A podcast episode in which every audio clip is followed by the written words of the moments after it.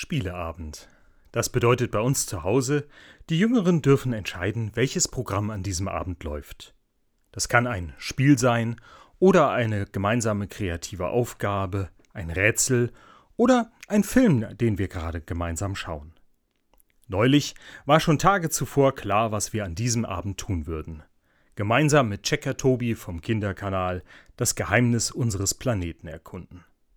In seinem ersten längeren Film findet Tobi, der mit einer großen Neugier nach Antworten auf Fragen sucht, eine Flaschenpost mit einem Rätsel. Blicke ins Herz der Erde, wecke den Bären mit acht Beinen, lies im Gedächtnis der Welt, sammle den wertvollsten Schatz Indiens, und du wirst das Geheimnis unseres Planeten lüften. Auf seiner Reise rund um unsere Erde entdeckt Tobi eine Menge faszinierender Dinge. Er wirft durch einen Vulkan einen Blick in das heiße Herz der Erde. Er findet mit Hilfe eines Freundes Unterwassertierchen, die über lange Zeit ohne Wasser in einer Starre existieren, aber wenige Tropfen Wasser bringen sie nach Jahren wieder in Bewegung. Im ewigen Eis entdeckt er Ablagerungen von Jahrhunderten, in denen man lesen kann wie mit einem Zeitstrahl. Und schließlich lernt er in den Slums in Indien, wie wertvoll und selten Trinkwasser in vielen Regionen dieser Erde ist. Das Geheimnis des Planeten ist Wasser. Ohne Wasser kann unsere Erde und wir Menschen darauf nicht existieren. Wasser bringt Leben. Wie sehr haben wir uns das in den vergangenen Sommern gewünscht, dass Regen fällt. Unsere Wälder liefern aktuell ein stummes Zeugnis davon, dass die letzten Jahre deutlich zu trocken waren. Da waren die trockenen Rasen unserer Vorgärten noch das geringste Problem. Wasser ist ein kostbares Gut und das war auch schon zur Zeit Jesu und davor bekannt. Bei einem der fröhlichsten Feste im Judentum, dem Laubhüttenfest, wird das Leben gefeiert. Und einer der Höhepunkte dieses Festes war es zur Zeit Jesu, dass am letzten Tag in einem ausgelassenen, fröhlichen Festzug Wasser geschöpft und in den Tempel gebracht wurde. Wasser bringt Leben und ist daher ein besonderer Segen Gottes. Johannes erzählt uns in seinem Evangelium im siebten Kapitel davon, wie das Fest in Jerusalem gefeiert wird und Jesus am letzten Tag im Tempel auftritt. Aber am letzten, dem höchsten Tag des Festes, trat Jesus auf und rief Wen da dürstet, der komme zu mir und trinke. Wer an mich glaubt, von dessen Leib werden, wie die Schrift sagt, Ströme lebendigen Wassers fließen. Er sagte aber das von dem Geist, den sie empfangen sollten, die an ihn glauben, denn der Geist war noch nicht da, denn Jesus war noch nicht verherrlicht. Hätte man eben noch vermuten können, dass wir heute auf den Spuren der Schöpfung und unserer Verantwortung für diesen Planeten unterwegs sind, so ändert Jesus mit seinem Auftreten den Blickwinkel. Nicht nur für uns heute, auch für die Menschen im Tempel sind seine Worte irritierend. Denn das Fest feiert Gott als Schöpfer und denjenigen, der sein Volk auf dem langen Weg durch die Wüste nicht verdursten lässt. Und nun stellt sich Jesus aus Nazareth genau in dieses Fest und behauptet, ich bin es. Wer Durst hat, der muss zu mir kommen, und an dieser Stelle wird deutlich, warum im Johannesevangelium der Streit um Jesus immer heftiger werden muss. Denn wenn man Jesu Anspruch, Gott zu sein, nicht glauben kann, dann sind diese Worte anmaßend. Doch Johannes schaut auf die Szene Jahre nach Jesu Tod und Auferstehung. Für die Gemeinde, die diese Worte hört, ist es vollkommen klar, dass Jesus die Quelle ist. Viel spannender ist für sie die Verheißung dahinter. Wer an mich glaubt, von dessen Leib werden Ströme des lebendigen Wassers fließen. Wasser bringt Leben, und nun dürfen alle, die an Jesus glauben, selber Lebensspender werden.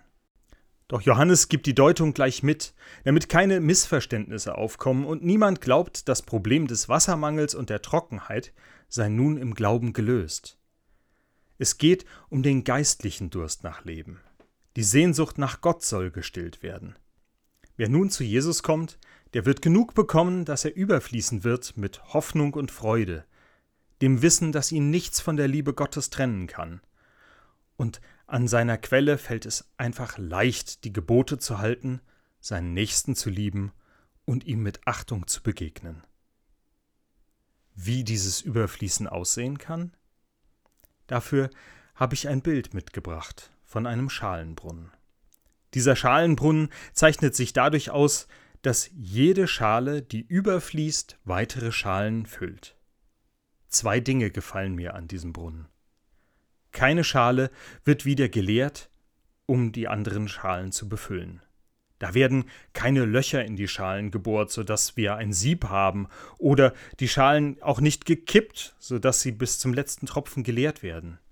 Nein, es wird nur das Wasser geteilt, das überfließt, das nicht mehr in die Schale hineinpasst. Im Leben der Gemeinde heißt das, ich muss bei einem Überfluss an Segen und Freude diese nicht für schlechte Zeiten aufheben.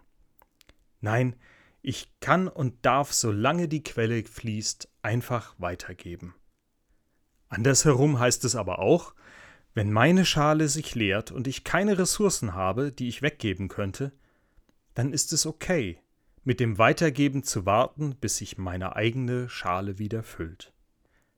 Das andere, was mir an dem Bild der überfließenden Schalen gefällt, es ist eine Quelle. Doch danach gibt es keine festgelegte Richtung, in die das Wasser überfließt.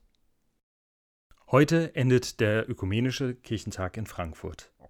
Er ist ganz anders gewesen, als wir uns das noch vor zwei Jahren erhofft hatten. Doch die Tatsache, dass wir als unterschiedliche Kirchen gemeinsam Gottesdienste und Gottesliebe feiern, ist ein Zeichen dafür, dass Gott in Christus die ganz unterschiedlichen Schalen der Konfessionen und der Menschen, die in ihnen leben, füllt. Und so fließen die Ströme des lebendigen Wassers durch die verschiedenen Kirchen und vereinen sie gemeinsam zu der einen Kirche Jesu Christi. Jede Konfession, jede Gemeinde, jeder einzelne von uns ist so eine Schale. Von Gott direkt oder über andere Schalen fließt uns lebendiges Wasser zu. Und deshalb feiern wir in der Gemeinschaft Gottesdienst. Jeder und jede von ihnen ist ein Teil des Gottesdienstes, bringt sich selber ein. Und wenn wir am Pfingstmontag am Wiesensee Gottesdienst feiern, dann wird das eine sehr bunte Mischung. Menschen aus sieben Kirchengemeinden bzw. fünf verschiedenen Konfessionen feiern gemeinsam. Alle auf Abstand, klar, aber gemeinsam. Wir teilen das lebendige Wasser, das überfließt. Das Bild, das ich mitgebracht habe, ist das Bild zur diesjährigen Jahreslosung. Sie steht im Lukasevangelium und lautet: Jesus Christus spricht: Seid barmherzig, wie auch euer Vater barmherzig ist. Das hat mit dem lebendigen Wasser auf den ersten Blick gar nichts zu tun. Und doch passt das Bild mit den überlaufenden Schalen, die durch eine nie versiegende Quelle immer wieder gefüllt werden, ganz wunderbar. Barmherzig sein, miteinander in aller Verschiedenheit feiern immer wieder vergeben und aufeinander zugehen, hoffen, lieben. Das alles können wir nur, weil wir von Gott mit Segen so überschüttet werden, so dass wir übersprudeln und gar nicht anders können, als diesen Segen zu teilen.